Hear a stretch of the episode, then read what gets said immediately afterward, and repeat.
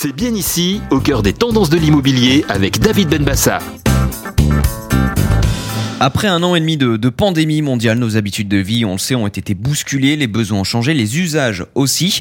Un marché en pleine évolution, en accélération de tendance.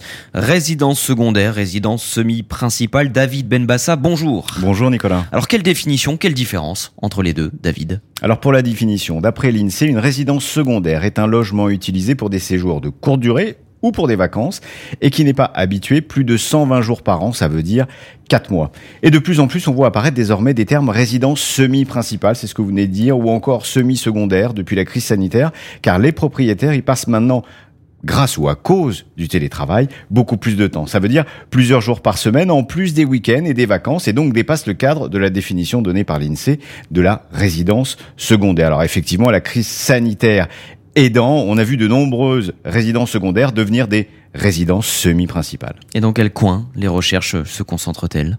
Alors forcément, hein, on a tous besoin de soleil et euh, d'océan ou de mer, donc le littoral a beaucoup attiré les Français. Mais c'est faut pas oublier le bassin parisien qui a également été beaucoup demandé, surtout l'ouest parisien, ce qui permet de ne pas trop s'éloigner de son, de son travail finalement, de sa résidence principale. On privilégie aussi des temps de trajet courts, que ce soit en voiture, en train, donc ça c'est important. Maintenant, si on regarde au ailleurs que l'île de France, les régions privilégiées sont la Normandie, la Bretagne, la Vendée, le Pays Basque, et puis si on passe de l'autre côté, le Var et l'Occitanie. Donc on voit bien qu'il y a un phénomène d'héliotropisme aussi qui, qui joue. Alors après, reste à savoir si ça sera passager ou une véritable tendance de fond. Mais en tout cas, merci beaucoup David Benbassa d'avoir euh, bah, apporté ces quelques éclairages ce matin pour C'est bien ici, cette capsule d'information. Toutes les infos évidemment à retrouver sur le site de Bien ici. Merci beaucoup. Merci à vous. Et puis à très vite. À très vite.